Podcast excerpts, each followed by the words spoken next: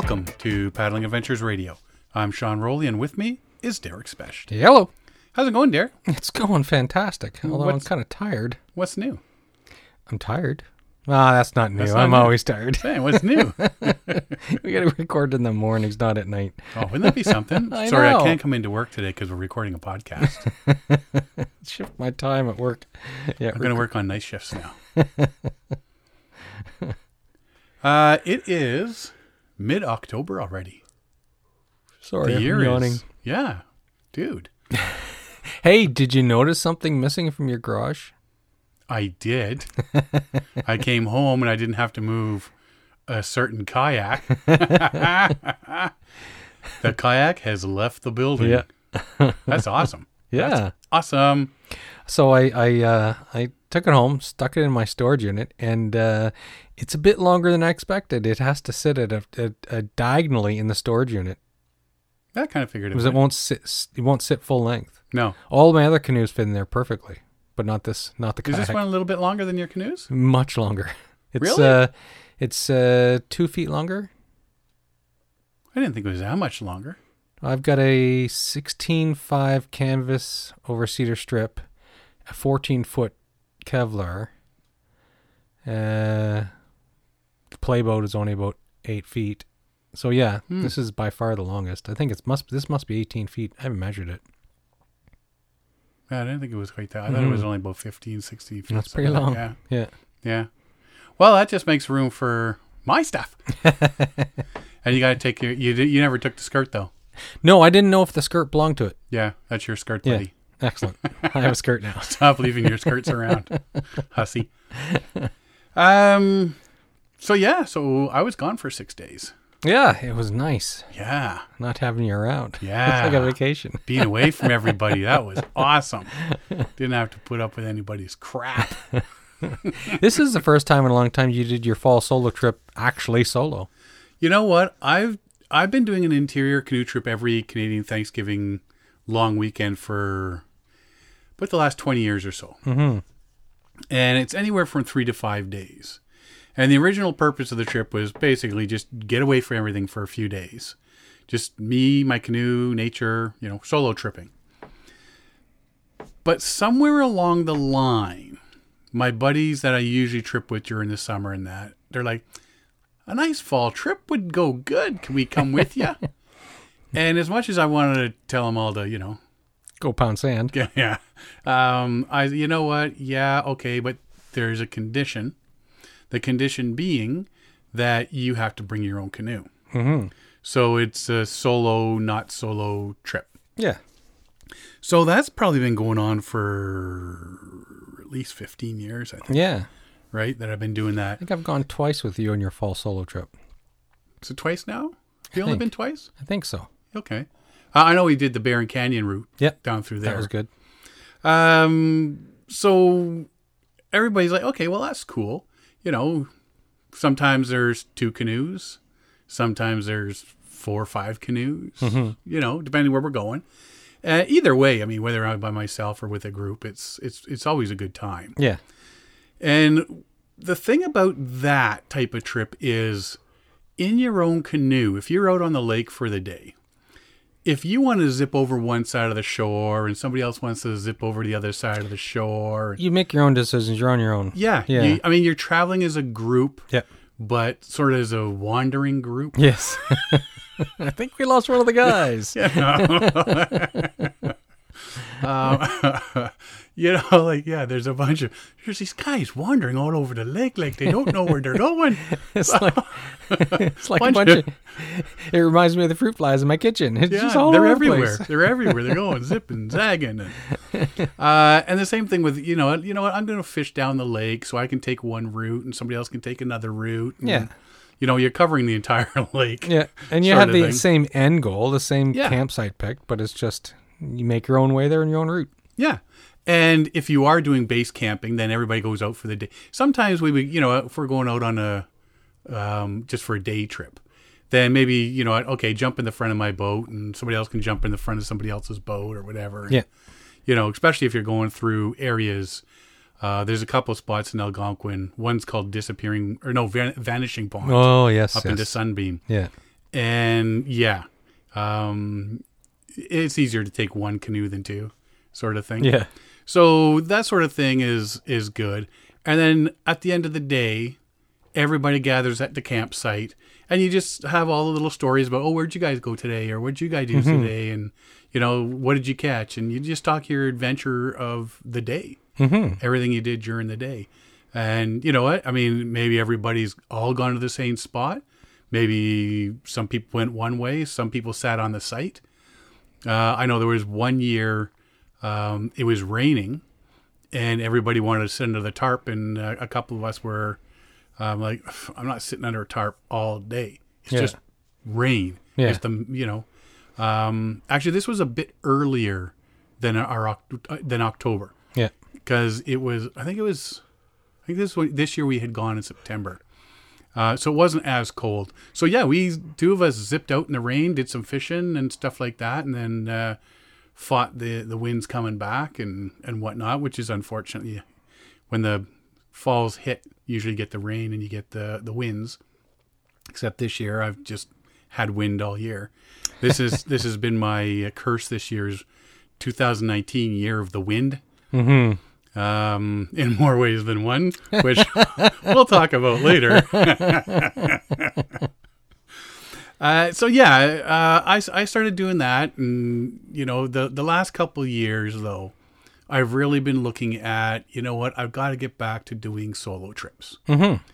Um, seeing seeing a lot of different things, and you start thinking about these trips you've done and where you've gone, and people say, "Hey, why don't we go here this year?" And I'm like, I really don't wanna Yeah. you know we don't own a cottage because i don't want to go to the same place over and over, and over. over and over and over and over for the next 30 years hmm So why would you want to do it in a canoe? yeah so last couple of years i've been looking at doing something different um, than the regular algonquin park fall canoe trip Mm-hmm. because we've covered Algonquin totally.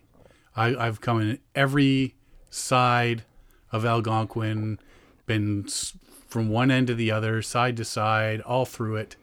And I mean, there's still lots of stuff to see. Don't get me wrong, Mm-hmm. but I wanted something different, and I, especially with how packed Algonquin is becoming in the fall now, with the the tourists going up to see the colors Yeah.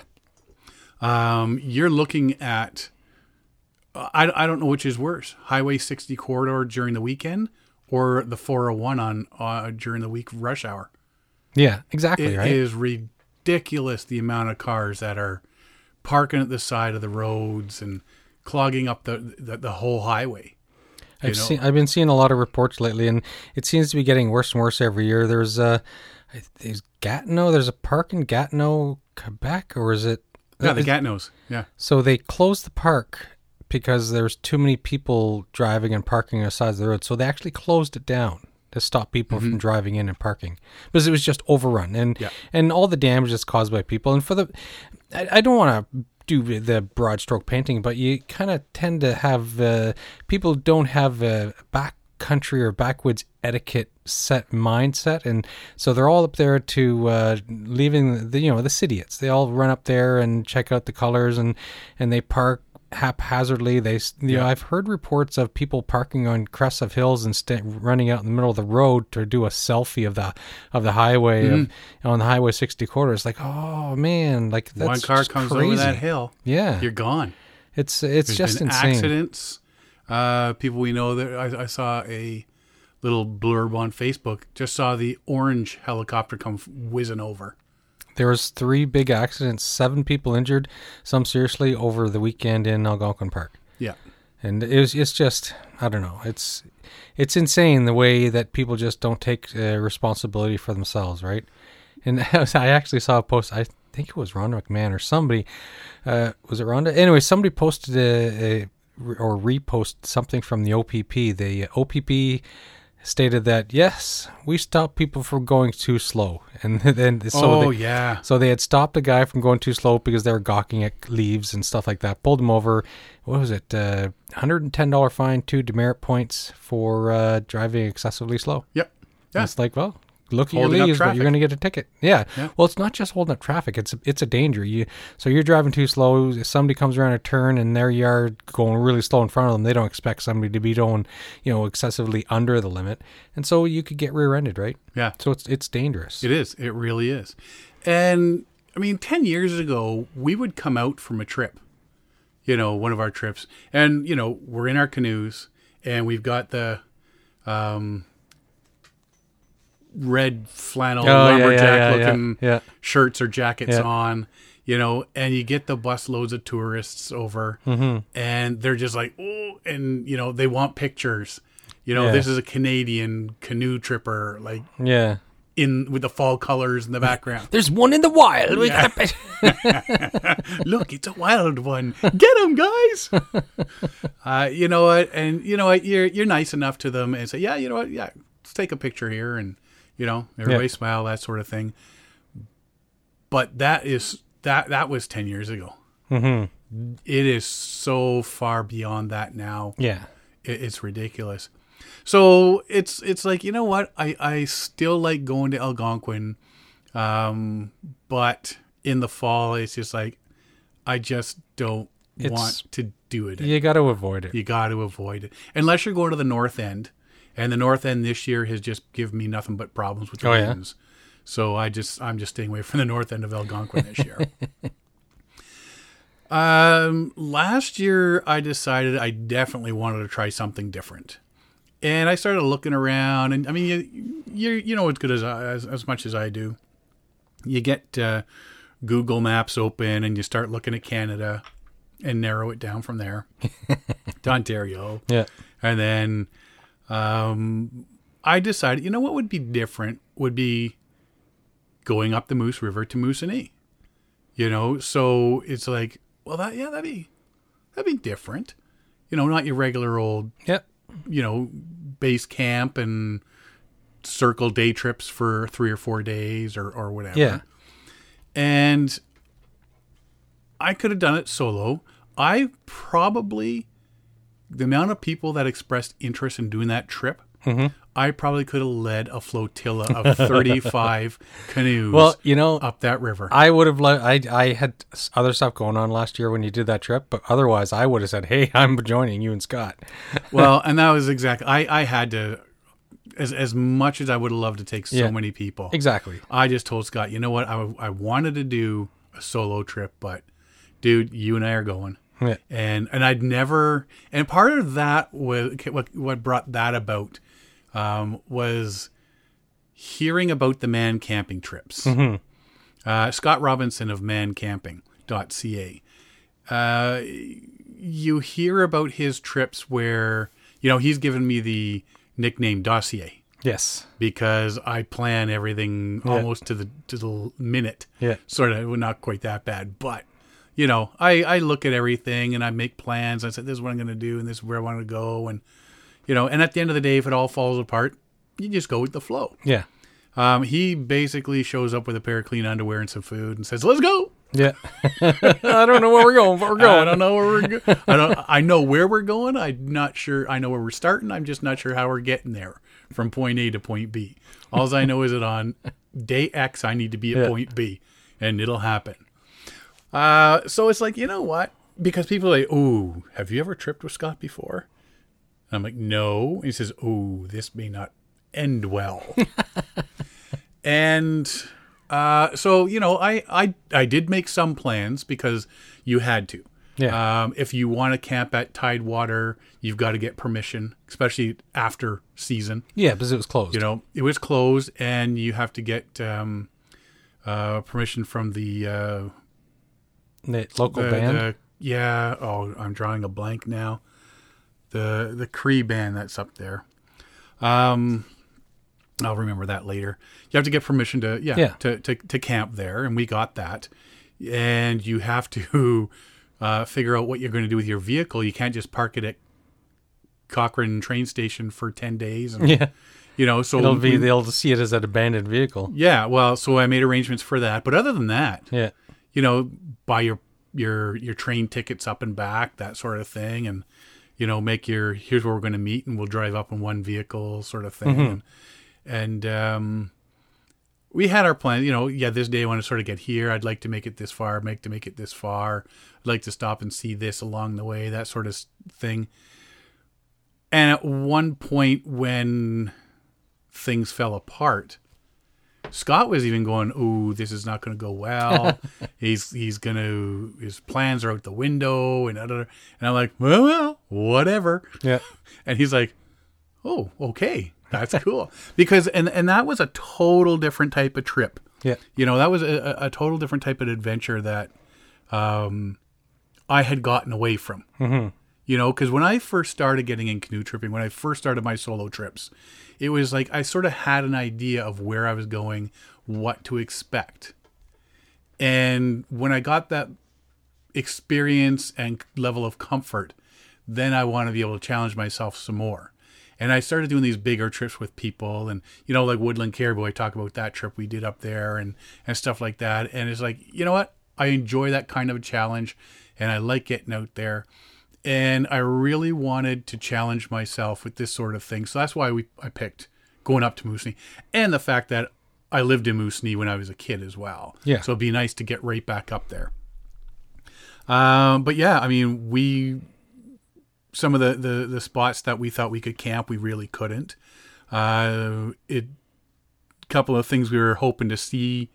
The water was so lo- so low, and and just we weren't able to get in to see them, sort of thing. Oh, okay. Um, and then we managed to get the cell phone reception at one point, and found out there was a big, massive uh, hurricane style windstorm coming in. Oh, yeah. So we had to make a beeline for for safety there, uh, like for safety reasons.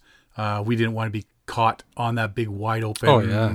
middle of nowhere camping on a sandbank in the middle of a river when that came through. Yeah. Because that was what 109 kilometer an hour winds. Oh, yeah. You know, in two little tents, Yeah. that would have been disastrous.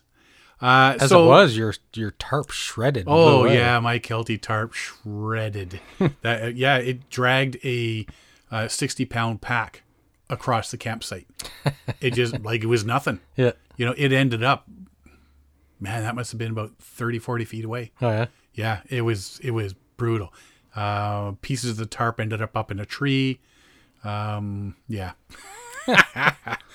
but you know what? That was an adventure. Uh, it was definitely an experience. And as much as as as I had, this is what I like to do on the trip. Yep. It doesn't mean I'm gonna do it all.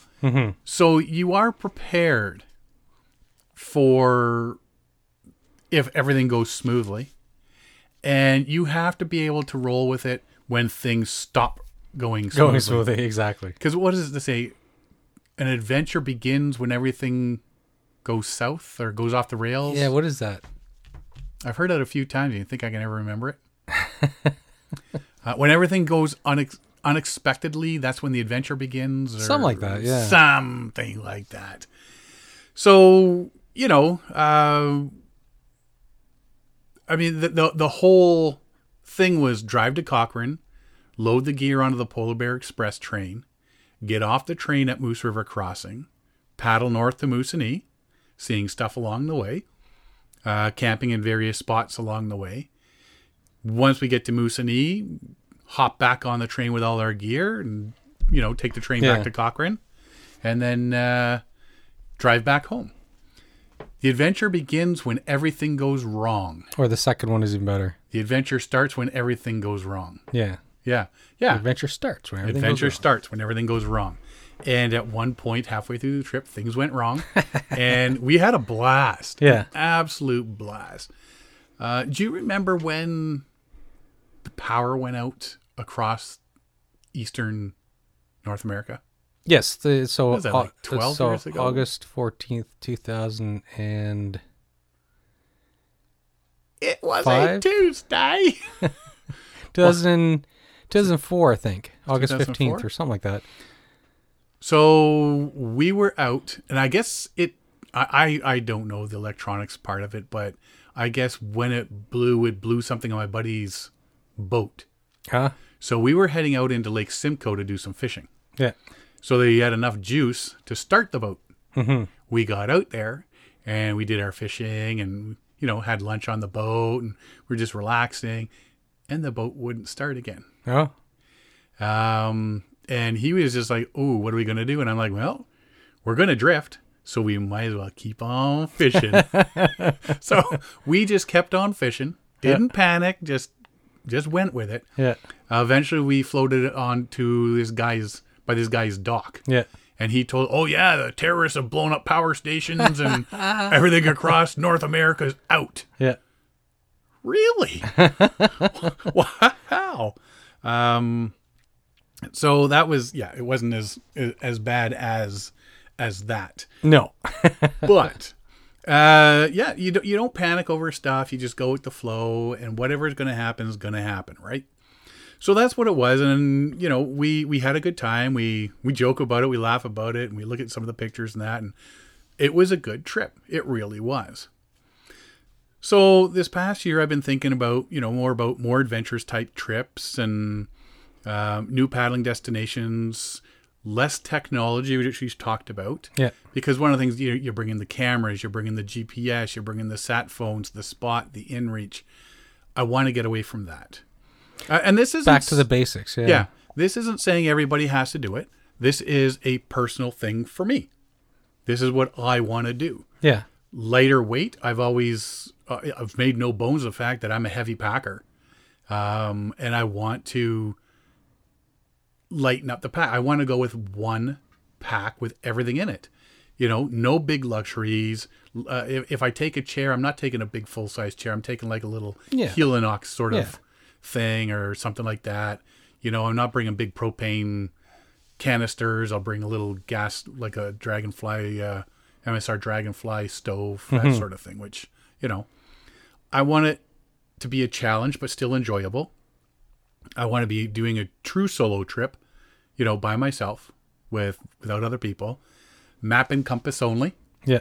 right? Yeah. Uh, yeah, I, I want to get yeah totally away from the technology that that sort of stuff. So, I did set about looking where I'm going to go this year, and I was taking six days. This year was going to be a six day trip, and things that came to mind when I was planning my trip over the last couple of years, Killarney Provincial Park Yeah. and Temagami have been becoming popular.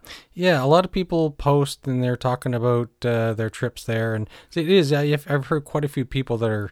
It's it's the new low, you know, population. It's the new Algonquin. Yeah, yeah, You know, um, Killarney's hard to get into. You need to know your vacation dates. yeah. The minute, uh, what is it? Six months? Five months? Mm-hmm. Five months. Five months that you can book. You need to know, and you got to be on that Yeah, thing booking your sites because even it's it's hard to get spots in there, and it has to be close enough for a six day trip. So I'm not flying up to Wabakimi or I'm not going out to Woodland Caribou because there's two days gone right there. Uh, fall colors would be great if the timing was right because sometimes you hit it, sometimes you don't. Weather, you're getting sun, you're getting rain, you're getting snow, you're getting wind. But I mean, it doesn't matter where you go this time of year, you're getting that.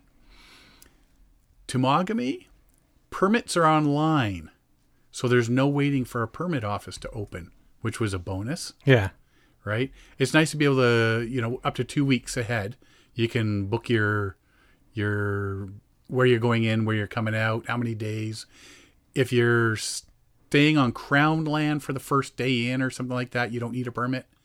But then when you get into the actual provincial parks, Lady Smooth Water or uh, uh, Obabika, that sort of thing, you've got to get your um, permits.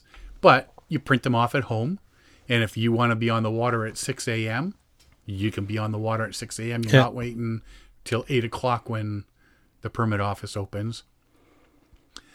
Both locations offer paddling and hiking opportunities, which was, you know, like I say, if, if it's a nice day or you you find that you're just ripping through your your loop that you're going to do, then there are opportunities. Well, let's slow it down. Let's take a rest day and we'll do this hike instead of paddling and coming out a day early.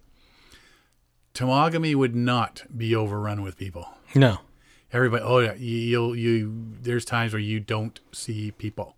yeah, So I chose Temagami. Mhm. I haven't been up to to Temagami. It's got to be at least 18 years. Oh yeah. Yeah. Yeah, it's got to be. Uh, my brother and I went up that way for uh, fishing trips, but we were we were just doing like access lakes and stuff like Okay. that. So we parked in Temagami and we were zipping out onto Lake Temagami, that sort of stuff. Yeah. we weren't going way back in for days at a time.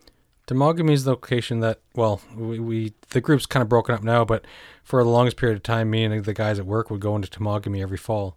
You know, Solace Lands or Lady Evelyn Smoothwater or some place like that. We every fall we did a uh, a week long trip up there, but uh, in the last two years we haven't gone. It's too bad. Yeah, you know what? It's it's definitely a wilder area. Yes, absolutely. So I decided I, I took a peek at all the maps I've got. Uh, I started with Google Maps, went to the old Jeff's maps that I've got. Uh, the oh, Friends of Temagami have a canoe route map. They've also got the Obabika Loop and Maple Mountain Trip Companion map, which is pretty cool. Uh, you can get that from Friends of Temagami. Uh, I think you can order it. Uh, I got it from Smooth Smooth Water Outfitters. Uh, anyway, so I checked all those maps. I've been hearing a lot about Cabin Falls. That's where Okay, Hap yes. and Andrea Yeah. Wilson have their, their eco lodge. Yeah. Right? So I looked it up on the map. I said, you know what? Might as well go up and check it out. We'll swing through, see Cabin Falls, diddly doodly doo.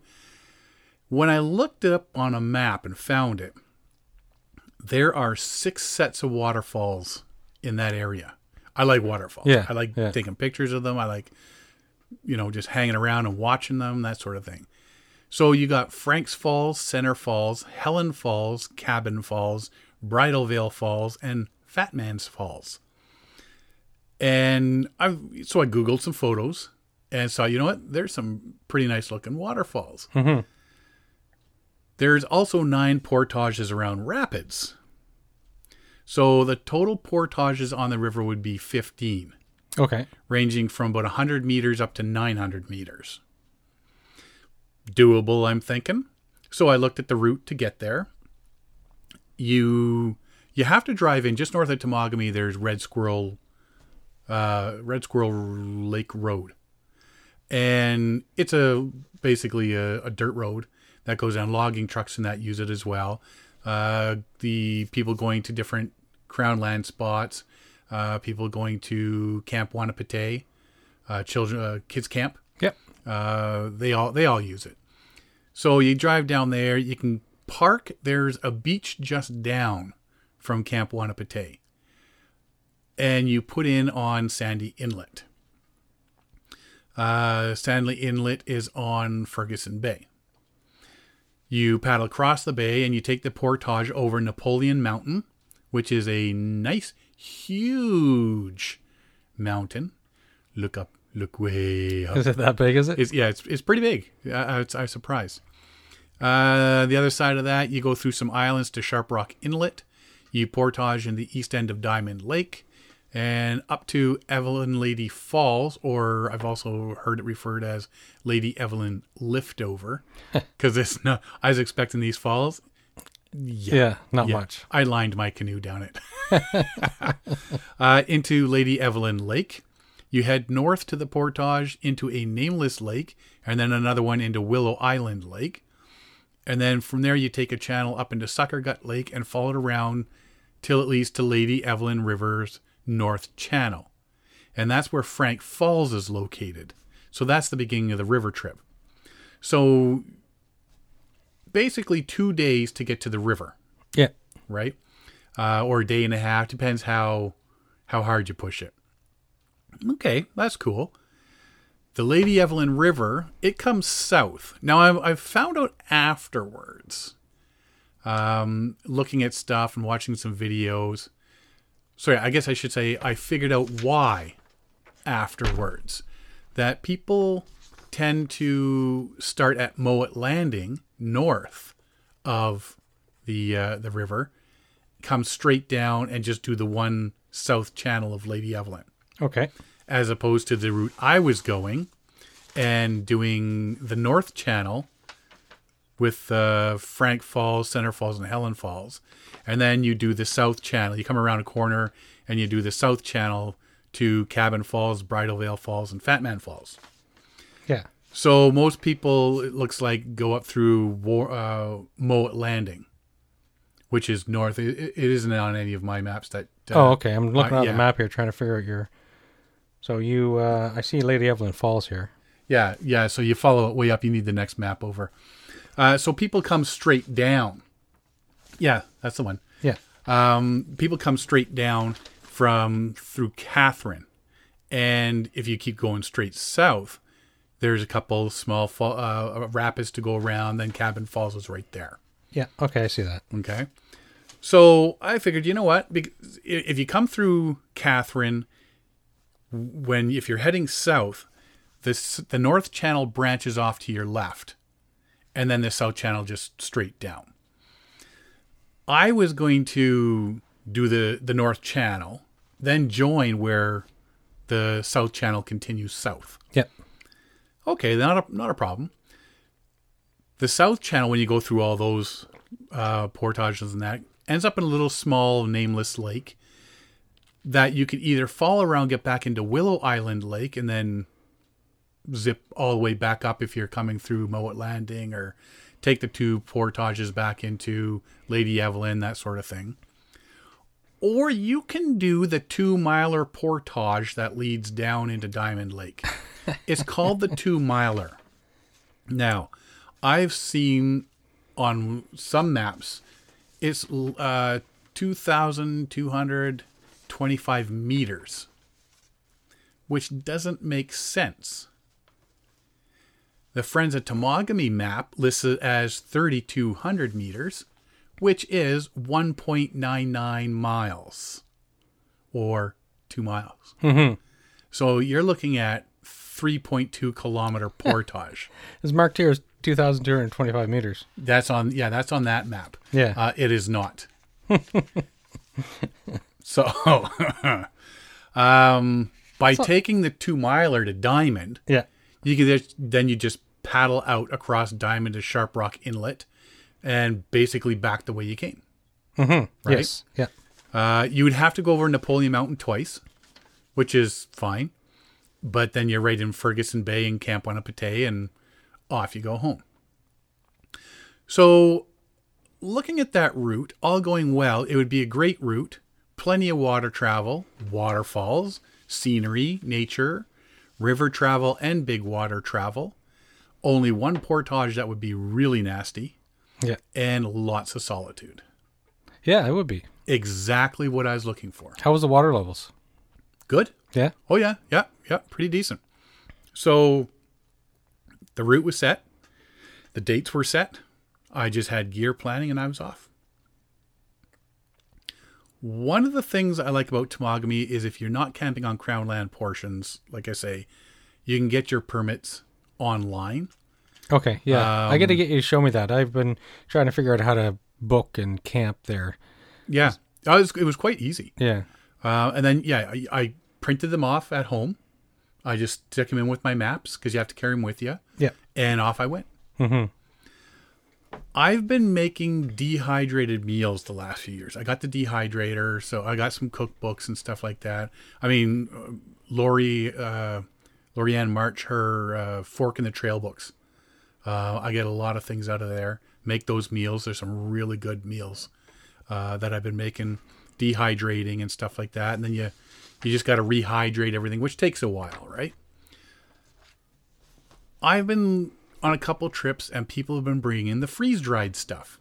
Happy Yak uh, Yeah. being one of them. And uh, Haven't tried the Happy Yak yet myself. I've tried the Happy Yak and the Mountain House.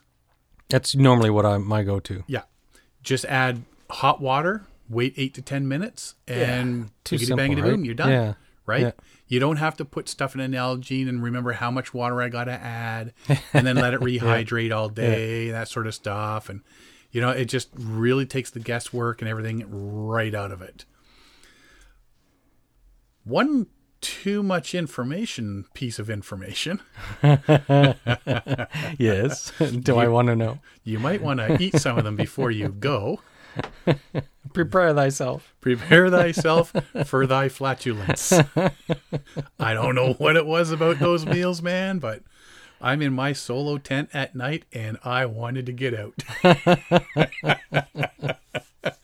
so, um, yeah, as good as they are and as lightweight as they Yeah.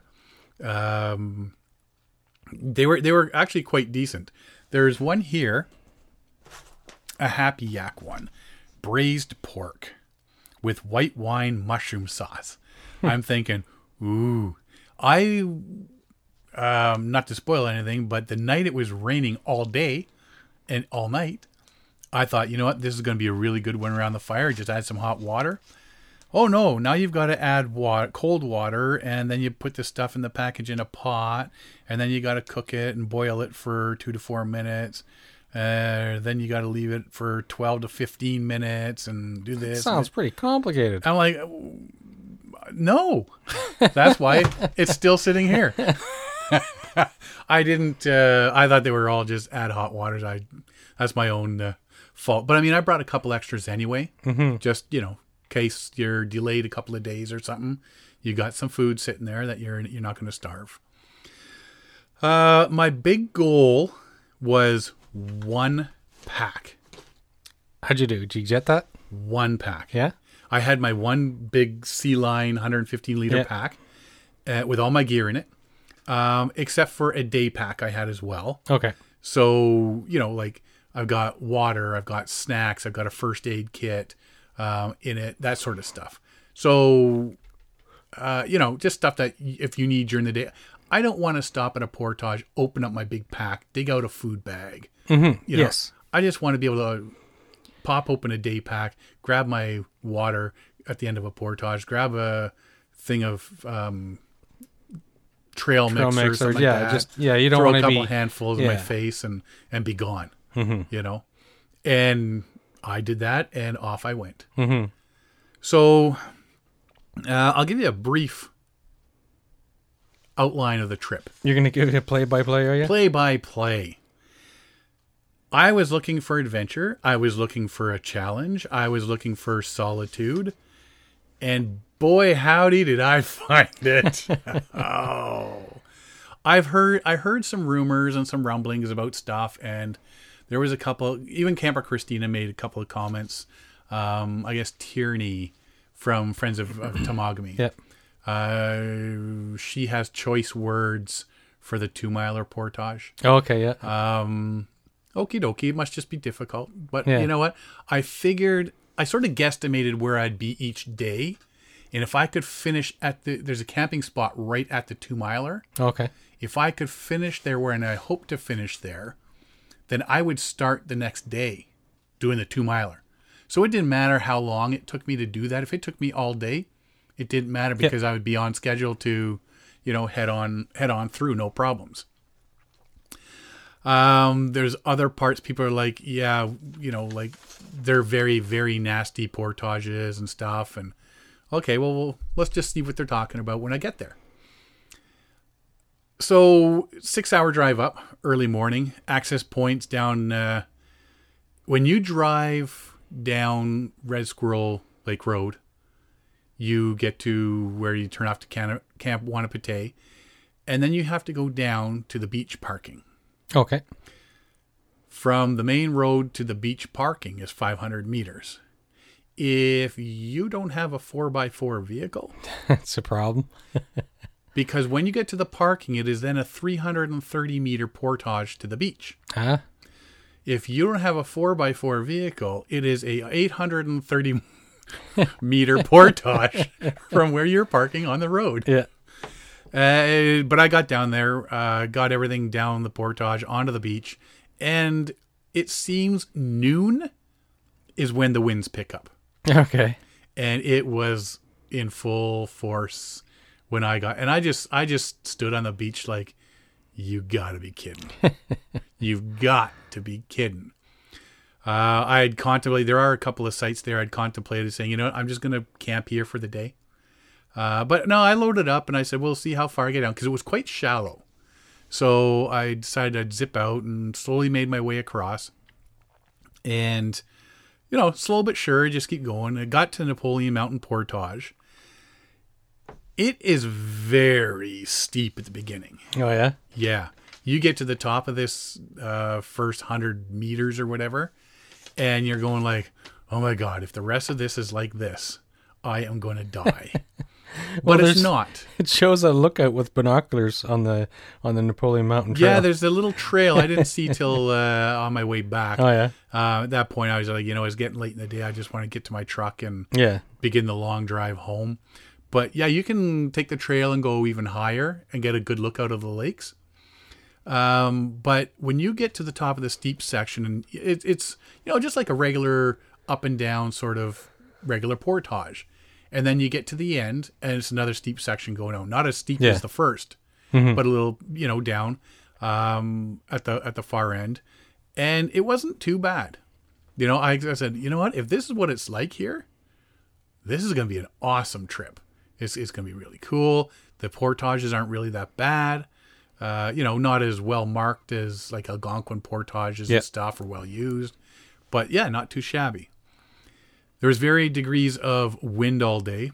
The Sharp uh, Rock portage is about 100 meters, but what they don't tell you, and you can't see on the maps, is there's also a beaver dam just before you get to it. a nice big beaver dam. It's kind of hard to predict those. Yeah. Uh, no, this has been there a while. Oh, has it? Oh yeah, yeah. It's it's a big one. So you have to get over that, and then you get through through, and then you get to the portage, and that's when you discover boulders and rock gardens. Oh, is that the picture you sent me? Oh no! Oh no! uh, but it's like that. There is there was actually way around this one, uh, but you're going through. you- You're always walking on boulders at some point. Um, I'll just preface this entire trip log by saying that there are boulders. You know the old medicine balls you used to see at the Oh, gyms? okay, yeah, yeah. that and bigger. uh, and Awesome. a lot of spots there's nowhere that there's nowhere that you can put your foot between to walk and miss the boulder. You got to be part mountain goat. Oh, okay. You have your 50 pound pack on, uh, you have your canoe on, and you're walking rock to rock to rock to rock. Yeah. You know, uh, very uneven and very slow because you don't want to twist. You don't want to break a, break Yeah. a leg in there when Yeah. you're on your own. Exactly.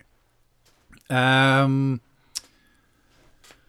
uh, I, I got to campsite number one on the east side of Diamond by 4:30, and I think you know what? I was up early in the morning, did the long drive up, fought winds and all that sort of stuff. It's not as far as I wanted to get. Like I wanted to get to Lady Evelyn Falls, the lift over first okay, night. yeah. Yeah. That was a little ways up, probably like another 45 minutes to an hour of, of paddling. But I said, you know what? I'm done for the day. So, yeah, on the east end of, there's a little point, uh, rounded point just up from the portage, the Sharp Rock Yeah. portage. So you're talking And- this one? Yeah. Um, there's two sites right on the point. Uh, and I chose the first one coming out of the, the little channel that leads to the portage. That's a big lake. Oh yeah, yeah. And it was a really nice site.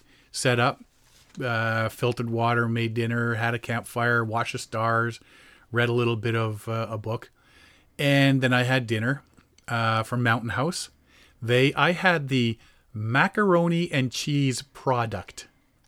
Product. Product. It's what it says right on the package. I don't know who came up with that name, but they should be fired. I saw during the day an awful lot of bear scat. Okay. Did you see bears? I saw no bears. Huh. However, just to go back a week, I had posted a comment on Oh, Facebook thing about bear spray. Yes. Do you bring bear spray? Do you bring ba- bangers? What do you do? And there's a lot of people. Oh, I just make noise. Oh, I hang uh, a bear spray off my my belt. I bring bangers and bear spray. Everything. Uh, Yeah. There were there were so many people do different things. I have never even th- I've never even given it a second thought. Yeah. It just seemed to be so much discussion about bears lately. So I went and got myself a, a thing of bear spray, hung it off a beaner off my belt when I was doing the portages, and Yeah. Didn't give it anything a thought. You know, uh, at least I had it with me if something happened. And the minute I was going down the first portage, the second portage, the third portage, there's bear poo everywhere. and I'm thinking, well, okie dokie. Chances are I'm seeing a bear. Uh, but I didn't. And uh, that night, there was a rabbit going absolutely nuts around the campsite. Oh yeah. Like all you hear is I don't know if he was hopped up on weed or something. Them young rabbits these doing days. laps. There's doing laps around the site. Couple of loons calling. I bought a new piece of gear. I bought a um, sleeping bag liner. Okay, it's supposed yeah, to yeah. add a Yeah. season to your sleeping bag. I've already got a minus seven. It's One of those silk bag. things, or one of those. fleecy, silky. Yeah. Yeah. yeah. Um, what a pain in the ass. Because it doesn't zip up and down, does it? It zips up to about your waist. Yeah. So you got to pull your feet in, and then you got to slide into Your bag. sleeping Yeah. bag. And then you just got to try to get that bag around your butt and up your back while getting into your sleeping bag. And Yeah. oh my God. I may just put a giant, like, zipper or something right to the end. Of, I don't know, but anyway, it was it was comfortable. Um, there was a couple nights it got really cold, and then yeah, I just zipped that liner up and I zipped, made sure I zipped the sleeping bag up, and I was snug as a bug in a rug. Day two, I got up early, but the fog was so thick I couldn't even see fifty feet Oh, yeah. offshore. See, that would be nice.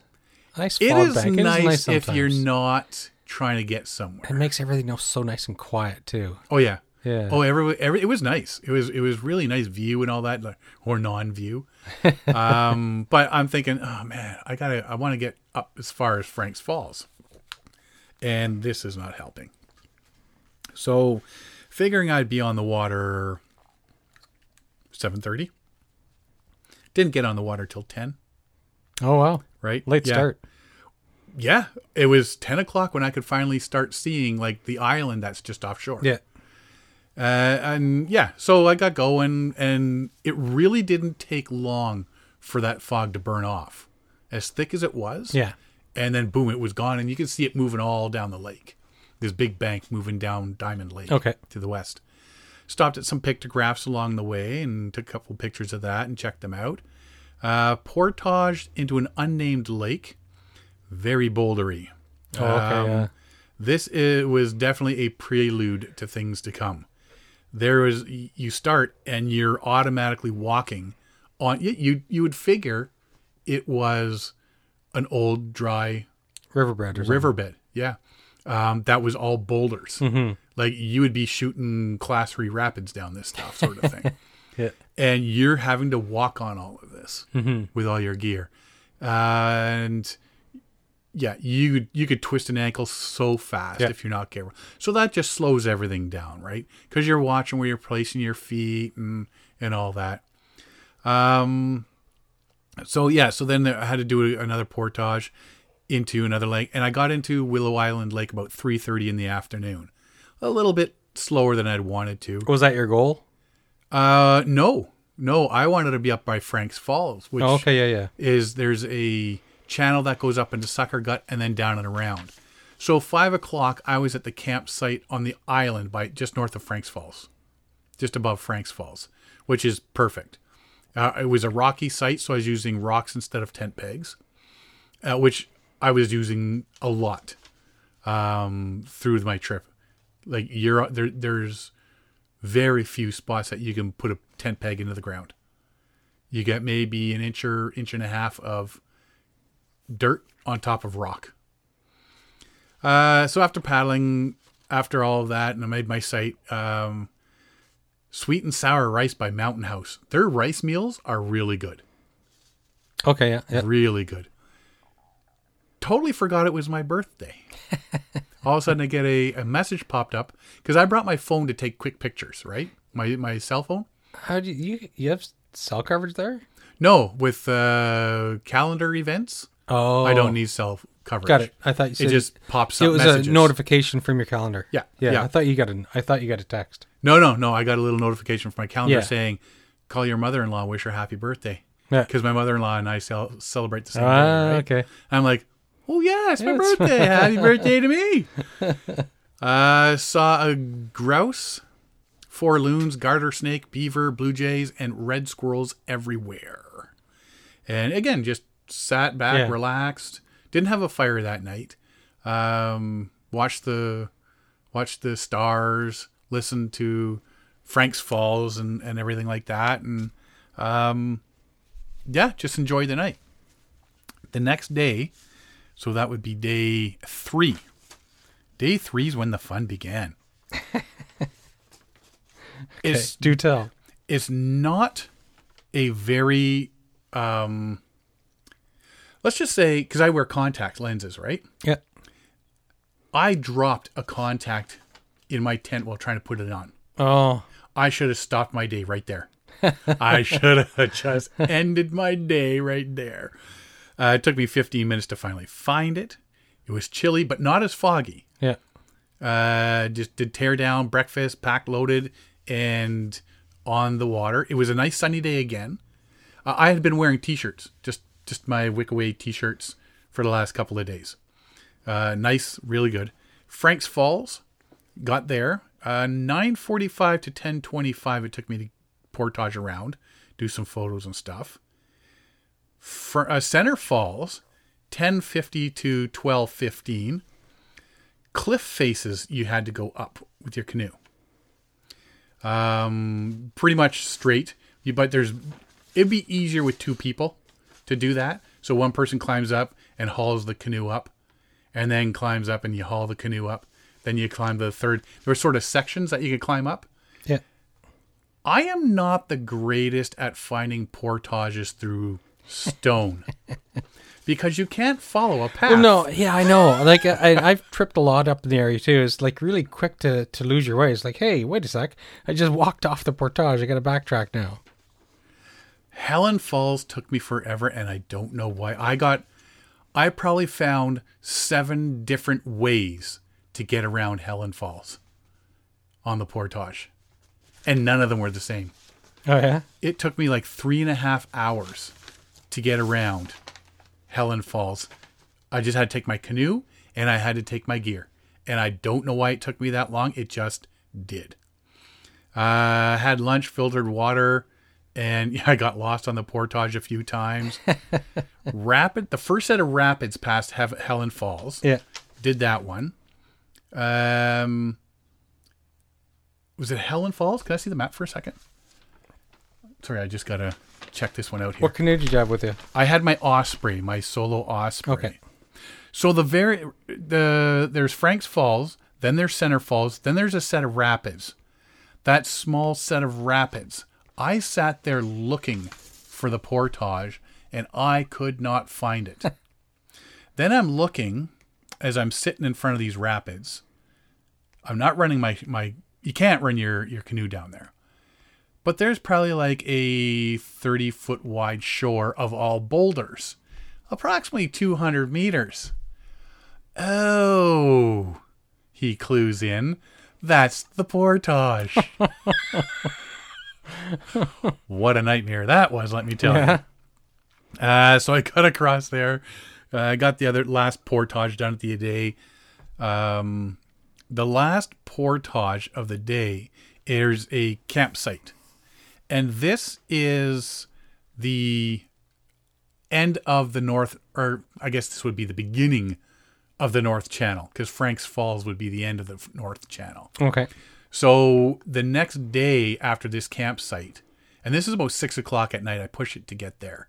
I was going a lot slower than I thought. Oh, okay. I figured I'd be down by Bridal Veil Falls or Fat Man's Falls the first day, if not all the way down to the top of the two miler.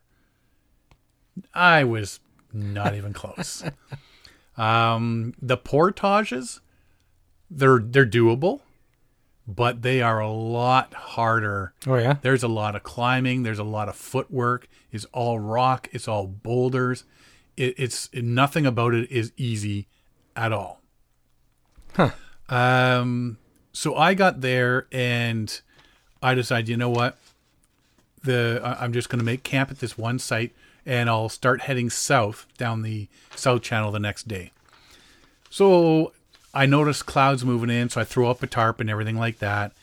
And just after um, it started getting dark, the rain started. Yay! So my whole take on that so far was the portaging sucks. Yeah, exactly. Right. It was challenging, which is which is fine. I got through it. I was tired. I got bruises. I slipped a couple of times. Uh, if you think you're getting out of these portages unmarked, think again. Uh, I've never seen so many shades of purple. Oh yeah. yeah, my shins, man. Um, check that out. Wow. Yeah. uh, yeah, yeah, but you know what? Hey, it is what it is. And I figured, yeah, tomorrow, like the next day on day four, I'd be going south. So I'd be going with the, the current as well. because I've been yeah. going against the current all the way too. until now. Yeah. So now I'll be going south and I'll be going down the waterfall portages as opposed to climbing up Exactly. Yeah. right? So I'll, I'll pick up speed and stuff like that. That's cool. Happy Yak Spaghetti Neapolitan. Neapolitan? For dinner. Mm-hmm. It was good. Oh yeah. Really good. Uh, definitely get that one again. And it was at like a 10.30 bedtime. I had some chocolate and sat around and relaxed. Had a little bit of a fire. And like I say, rain started and that was sort of Yeah. it. Uh, day four, I packed up, got everything going, and I figured was this the day I turned? Uh, yeah. So I was gonna head head south. I, for the life of me, and this is where having a GPS would have been a good idea. I followed this map. I looked at my every single map. I could not find where the portage was into Lady Evelyn's uh, south channel. I could not find the entrance to the south channel. Oh okay. So is that are you talking When when you come around the This? top, no, no, farther up. Oh, this here. Oh, when okay. you yeah, come, yeah, yeah. you yeah. see it, it's just around a point, right? Yeah, you come around the so point. I came around the point, and there's that little dippy bay in there, Yeah. And there's and it's all rapids. there's nothing. There isn't. There is no rapids. There is Oh. nothing. And I sat there for an hour looking and listening, and finally I said, "You know what? I'm forget it." Um, then I saw the rain was going to come even more, and it did start raining about two o'clock. So I made a decision. I was looking at the map, where I had to go, where I've been Yeah. the rocks were getting slippery from from the rain and stuff like that, right? I figured from a safety aspect, do I go back along the line the, the portages I already know, like back up Oh, towards Frank's yeah, yeah. Or do I continue trying to find my way down and then do that th- two miler portage, which is apparently brutal, all on wet rock? so I started. I sat there for a while, and uh, part of part of my decision was based on a bit of frustration. But I said, you know what? I'm just going to turn around and come back, go back the way I came. Yeah. So I actually, at the end of the day, ended up paddling or covering more distance than I had planned to. But from a safety aspect, I knew the route. I knew what to expect on the portages. I know how to get around the big waterfalls, and I can guesstimate my time on where I was going to be and everything. Um, so coming back by just before Helen's Falls, I was doing the port. There, there was a portage around some rapids. Six guys with three canoes came by, Oh yeah. and I was talking to one of the guys, and uh, you know, saying he says, "Oh yeah, they they got a little bit lost on some of the portages." I'm thinking, okay, it's not just me. And then he says there was one set of rapids we could not find that portage, Oh, same one you. so we just came across the, the shore, and I said, "That's the portage," and the guy's going, "That's what we kind of figured because there was no signage, no nothing." And yeah, that was the same one. They And don't I'm- mark their portages. Some are and some aren't. Oh, Right. So I think some some of the signage just come down and fallen stuff down, like that. trees died, whatever. Yeah. So yeah, so I started coming back all that way, and it was a lot faster. Like I say, going down the waterfalls. Um, I knew where I was going through. I knew what sections were coming up. You know where the rocks were going to be, where I'd have to really watch out. There was a couple times where you're you're walking down these massive rock slopes, like smooth rock, one giant Yep. smooth rock, and you're okay. This is okay. I'm going slow, I'm go- and then boom, you're down. you know, um, that's where you're you're cracking your knees and your, Yeah. your arm, the big bruise on my arm and stuff like that. So as careful as you can be, um, there's still you're still going to get, you know, there's still possibility for for injury, right? Oh, absolutely. Yeah. You can't you can't protect yourself from everything. Yeah. So yeah, I ended up coming all the way back out. Um, I actually made it farther than Frank that island just at Frank's Falls. I was coming down into Sucker Gut, and there's the channel between Sucker Gut and Little uh, Willow Island Lake. There's a site in there, and that offered protection from the winds and stuff. Uh, so I figured, yeah, that's that's where I'm going to hit. So you re, you re, you backtracked your whole route. So I so I went to just south of of I went to where the North Channel and South Channel met, Oh, okay. and then I turned around and came back. Yeah. And I just yeah, I just did my whole route back. Um the site wasn't the greatest because it's all like I say, it's all rock, right? Yeah. But I did find a spot where I could put up my tarp as a wind tarp and and everything like that. So like to block the wind and block some of the rain. Uh change into warm, dry clothes, set up my tent, set up a windbreak. Mountain House chicken teriyaki and rice. How's that? It was delicious. Yeah? Any of their rice stuff is pretty good. You got to watch the Mountain House with how much water you add to their macaroni product. Oh, product. Uh, product. yeah, because it gets really liquidy. oh, okay. And the temps that night on day four, you could feel just dropped. Oh, okay. Right, Did you it- get snow at all? I had a little, like a couple of flakes. Yeah. Like you can see, ooh, that's like could turn it, but yeah, it just stayed rain. Mm-hmm. It didn't get quite that cold. But at night, yeah, it got it dropped. I would say it was probably below zero. Day five, it rained all day. and you're I'm thinking, well, I'd rather it's raining now because I've got majority of lake travel.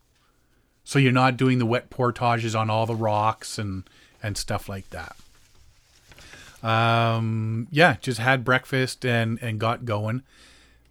Bandaged a couple massive blisters on my big toe both my big toes like an eighth of an inch of skin gone. So how cold was the water? water actually wasn't that bad. So did you wear your water shoes or were you wearing i had my water shoes. Okay. Uh, with my socks which i've been doing the last couple of years to avoid blisters Yeah, didn't help and this time. It, this time i think it was because i was doing more walking on my tippy toes oh, because when you're on these rocks going from rock to Yeah. rock to rock i was finding i was using a lot of the ball of my foot and my toes ah, than my whole foot. Yeah. Right. And you can also feel that in your knees and your hips at the end of the day. oh yeah. Uh, so yeah, I bandaged up my, my feet there, uh, my toes, and the rain stopped a little bit at times, but it was, it was, the winds were picking up. I had to cut across one bay. Uh, I couldn't. I ended up behind an island and I sat there for 45 minutes, enough for the winds to calm down, and then I could make a, a beeline across. Yeah. Uh, and then I then I could do that. I got to the the two portages I had to do in, like to the one lake, nameless lake, and then the other one out into um, Lady Evelyn. Okay. Zip down through the the lift over again, and then down to the original site that I stayed on the first night on Diamond. I grabbed that site again. Oh, okay. Yeah. So I made it quite the, the distance that day, uh, all the way down to Diamond, in Cool. all that rain That's and all that wind Yeah. and everything, right? So yeah, I stayed there the the my last night, and then the next day, um, I um, paddled from there, did the Sharp Rock Inlet portage into across to uh, Napoleon Mountain. Napoleon Mountain, Napoleon Mountain is steep coming from uh, Camp Wanapitei side to begin with, and then a sort of a gradual descent, and then a steep ending. So when you're coming at it from the Lady Evelyn's Diamond Lake side, it's a steep and then a gradual raise and then it levels out and then a massively steep ending into uh, Ferguson Bay and Sandy Inlet. Yeah. And then to there, that's when the winds were right picking up again. And probably the last 500 meters or so, I had to get out and walk the canoe because it was a, like just hit me from the sides. Oh, So I just, yeah, I just got out and bowed up to my knees, just waded all the way across and pulled it to the portage and hauled everything up to the truck and uh, away I went. So at the at the end of it, um, the portages were a lot worse than I had thought they would be. okay. Uh, totally doable, and now that I know what they're like, um, y- you can expect it. Yes. Like if you you know what Algonquin portages are like, oh yeah. don't expect those in Temagami. uh, I've Algonquin portages is like the 401. It's just so Oh, yeah. wide and clear and flat. And yeah. Um, so I didn't do my full route, and I'm fine with that. I ended up doing covering more distance by coming back because I think I was at least two thirds the way done by the time I got to my turnaround point. Um, so yeah, I, I I did cover more distance, but that means I can come back and do the South Channel. Yeah, if you can find and I'll it. I'll come in from the Mowat side. Mm-hmm. I'm thinking that there's maybe quite the ways up another bay, from what I understand. There's a second bay. Oh, okay. So I'm thinking it must be way up there. But if you're going by the maps that I was using, no. Yeah. So I'm going to have to Google map that. But that was part of the challenge. Yes. You know, uh, people are like, oh man, you must be ticked off. No. I followed the maps. I got exactly where I was going. Well, pretty much. Um, and then, yeah, there was one glitch in the system, and but I still had a blast. And that was the challenge I was looking for was I don't need the GPS and I don't need all this extra stuff. I had my maps. I had my timeline to be in and out. I knew where I was going and I had my plans if something went wrong, the ways I could get out and all that sort of stuff. And even if something went extremely wrong, I could just head straight up to Mowat Landing and make phone calls or whatever from there. Yeah. Right? So I had all these extra plans on if something happened, how I could get out and where I could get out and all that sort of stuff. This trip would have been better in dry, warm temps with maybe a second person, like in the summer. Yeah.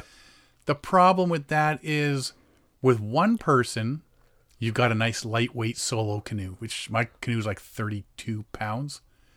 Uh, with a second person, you've got their added gear Exactly. and you've got a, A bigger, bigger canoe, canoe. Yeah. which, you know, is up to like 50, 55 pounds.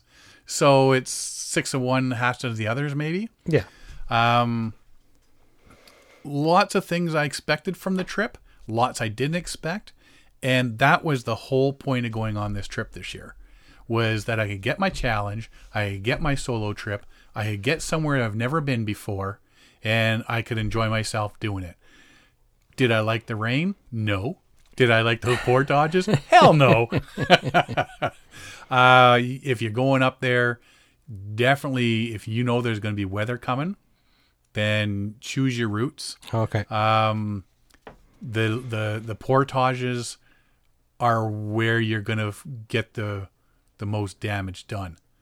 Uh, those rock portages where you're going from rock to rock to rock, like once, and the problem now is all all the rain and the wind that were happening the the last three days, all the leaves were coming off, and covering those wet rocks. oh, so, so don't when you're know- walking yeah, on- it's even worse. there was one spot where so I would take my my pack down and I'd come back empty. Then I'd take my canoe down.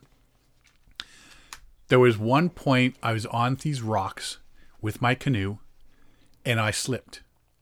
And all of a sudden one foot goes onto this rock and the other one goes to steady your to catch yourself. And every time I would put a foot down, it would slip. I was doing this. You know, you see the cartoons where the, the, the characters' legs are just flying everywhere uh, on the on the ice. Yeah. My God, I was doing that, and at the end, my feet placed on the sides of two rocks, and I slid down Oh, and my feet ended up between the rocks on flat spots. Probably the only two flat spots within a hundred meters. Yeah. And I was standing there. And I'm like, how did that just happen? How am I not dead? How did I not break something? How did I not drop my canoe? How did I Yeah. s- not smash my canoe? I'm I'm good with that. yeah. Um, I didn't break anything. I, like I say, bruises and you know, but you know what? That's going to happen regardless. Oh, of- absolutely, of, of yeah. what it's like. I put a lot of scratches and and whatnot yeah, on my yeah. canoe, and yeah. But you know what? I had a blast. Totally enjoyed it. Um, I haven't had a really good solo trip like that in years. And I, I really think that's what I needed. And going back to the don't bring any technology thing, Yep. I wasn't thinking, like I say, I, I'd quickly whip out my cell phone, take a pictures of the pictographs, or throw the video on to do some falls or something like that, and then put it back in my pocket. Oh, okay. I'm not on the phone. Te- oh man, you guys should see this and posting it. Yeah. Or I'm not trying to hook it up to a spot unit so I can send a message. Hey, doing great. Saw this today. Saw a bear. Slipped in some bear poo on the porta. Whatever. there was absolutely no technology to make me stop and think about. You know, oh, I got to send somebody Nothing a to message. or- distract you. no distractions whatsoever. And even at the end of the day, my phone stayed in my in my my pocket, and I was sitting beside the fire, and I'm reading um, Dan Starkell's book, uh, "Paddle to the Amazon." My daughter got. it Oh, for yeah, me yes, yeah. For my birthday there, uh, so I yeah, I, I was reading that and not worrying about anything else, and it was great. It was an awesome trip. So, what about animals? Like you mentioned that you saw some bear scat, but uh, you didn't really see many animals, did you? Any I moose or Nothing, nothing big like that. Uh, there was a grouse that landed, it flew, flew right at me, and then landed in the tree above me one morning. Uh, a garter snake that I saw in this one portage. There was a, I gotta think of it. It has to be beaver because there was beaver lodges in the area, um, but it didn't slap its tail, so I was him and hawing whether it was an otter. But yeah, it had to be a beaver. Uh, blue jays, a bunch of little birds like nuthatches and chickadees. There's a lot of young loons. Usually the loons are yeah, this is kind of late in the year yeah. for yeah. Yeah. One of them was trying to you'd see he's trying to fly. He's flapping, flapping, flapping, Yeah. and couldn't do it on one of the. I think that was on Diamond Lake. That that one was.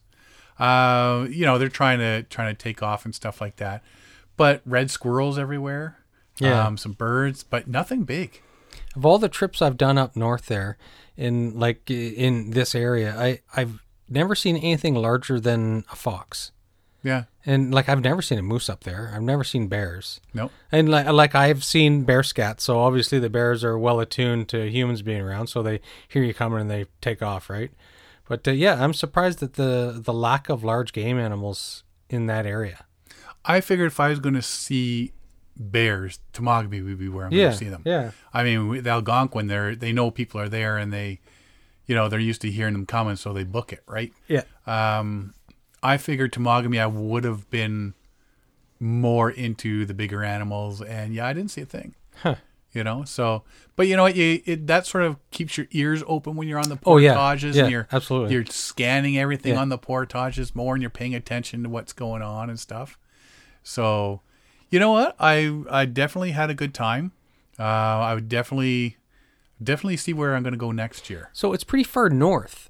Yeah. The the the fall colors must have been pretty much gone. Leaves falling. No. Oh no. Oh, and here's something else. All yellow. Like the Yeah. majority of it was yellow. a lot of birch right? and stuff up there. Yeah. So you'd be coming up, and it's you know it's been raining all day, but there's a, there's a, you know the the rain is stopped for a while. Yeah. And you're thinking, oh, maybe the sun's going to come out and everything will be all cheerful and butterflies Yeah. and you know, um, and then you're coming up a hill on one of the portages, and all of a sudden there's this big bright yellow glow, and you're thinking, all right, it's the sun. No, it was just the, the light that was hitting off Yeah. all the leaves, Yeah. reflecting all the yellow. I got fooled by that too many times. fool me once, shame on you. Fool me nine times, Yeah. shame on me. You know, yeah, I thought the sun was coming up, but no, it was just. And I posted that one picture on my Facebook page there. Uh, that from my that was the site from Diamond. Okay. That straight across with all those colors on Mm-hmm. the far shore. Yeah, it was because yeah, you're you're usually this time of year Algonquin, you've just missed it. Like you, you you're either just like just past peak or way past peak. Yeah. And up there, it seemed like it was boom, dead on peak, right there. nice. So it was like Hmm. Good yeah, timing. It was really good timing. So, but uh, yeah. So that's all I know about that. so if you're looking for something definitely different, And challenging. yeah, definitely challenging. Um, I would I would be checking out Temagami. Mm-hmm. There's a lot of routes up there. I know Camper Christina goes through Temagami a whole lot. Okay. That seems to be her place of choice uh, to go anymore. Um, and she's finding more and more routes, and some of it's uh, very um, challenging. But uh, hey, you know what? That's how you learn. Mm-hmm. Oh yeah. That's- Yeah. That's how you figure stuff out. You figure out your limits. You figure out what a challenge is to you. And if you can do that and you're having fun, Well, I love that area, and I want to. I want to start getting the kids out there. Like I, I haven't paid that much attention to the ruggedness of the routes, just because it's been guys trips and stuff. So uh, I'm, I'm in, I'm intending to get the kids up there sometime soon. So now I gotta, I kind of gotta change my mindset and uh, look at it from a different perspective now, right?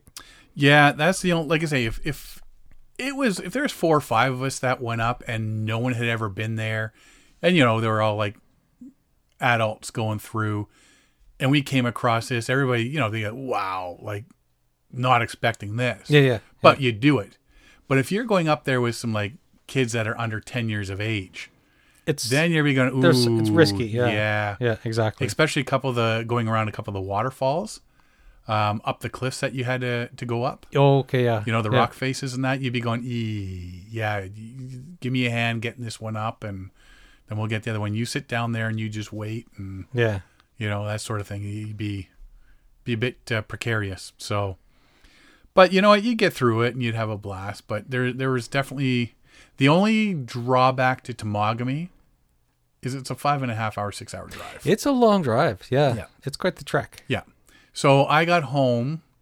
Usually I time my Thanksgiving trips that I arrive home just in time For Thanksgiving to dinner. sit down and eat dinner. I managed this year to arrive just in time to watch everybody leave. Hot diggity. Uh, yeah, you know what? I mean, a six hour trip is, eh, you know, after a long, long trip, Yep. you know, um, after a six day trip, a six hour drive home is just like, uh, I know. It's almost defeating. It's like, uh, this nice, fantastic trip I've been on, and now I have to fight in traffic and all the idiots for six hours. Yeah. So, but I'll do it again. so yeah, I think next year, uh, if I'm going to do a solo trip, um, maybe I'll invite a few people to do the solo trip again, and we'll pick a spot. Maybe I will uh, come down and uh, do from Mowat down to uh, that little unnamed lake and back across and back Yeah. up to Mowat, sort of thing, and uh, hit was it Maple Mountain in there as well? Do a hike up through there. So, yeah, Sounds enjoyed awesome. it. Yeah. It, it was it was really cool. I'm gonna post some pictures and a little bit of video and stuff like that. And uh, like I say, the day I turned around was the last video one I did because I was kind of ticked off. But uh, and then with the weather starting and all that, I didn't want to be getting my phone out and trying to video stuff. Yeah, exactly, right. So, Yeah. But yeah, I'll post some videos and uh, some some photos up so people can see exactly uh, what we're talking about. So, yeah. Um, Nice. and that's about all I got this week. Yeah, I've got nothing to add. I, it's it's interesting. It's uh, I had hoped that uh, I was going to get some feedback on the trip this for a route that I could take the kids on, but it doesn't sound like I should be taking uh, my six and nine year old on this uh, in this route. It's Uh, just it's too no. sketchy. It's too dangerous for. Yeah. They're not good with their footing, and the last thing you need is uh, having a six year old with an injured leg trying to carry him and your pack, and Yeah. so Yeah, wrap them in bubble wrap, put a big helmet on them, and hope for the best. it's a flesh wound. Yeah. It'll rub off. Put some dirt on that. Hide it from your mom.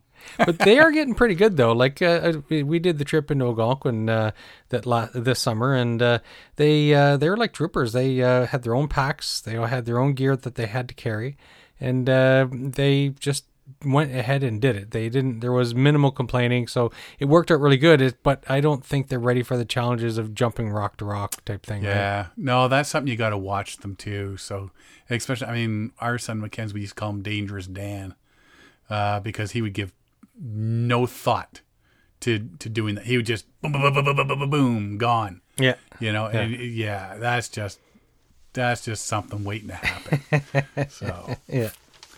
Anyway, um, I guess that's it. Uh, if you want to find out more about us, you can find us at paddlingadventuresradio.com. You can find us on Facebook, Instagram, and Twitter. We are on iTunes, Spotify, Google Play, Player FM, and all your favorite podcast downloading sites. You can find our episodes on the episode page at paddlingadventuresradio.com as well, where you can download or stream. And uh, that's about all I've got. I want to thank everybody for listening this week. I'm Sean Rowley. And I'm Derek Specht. We'll see you next time.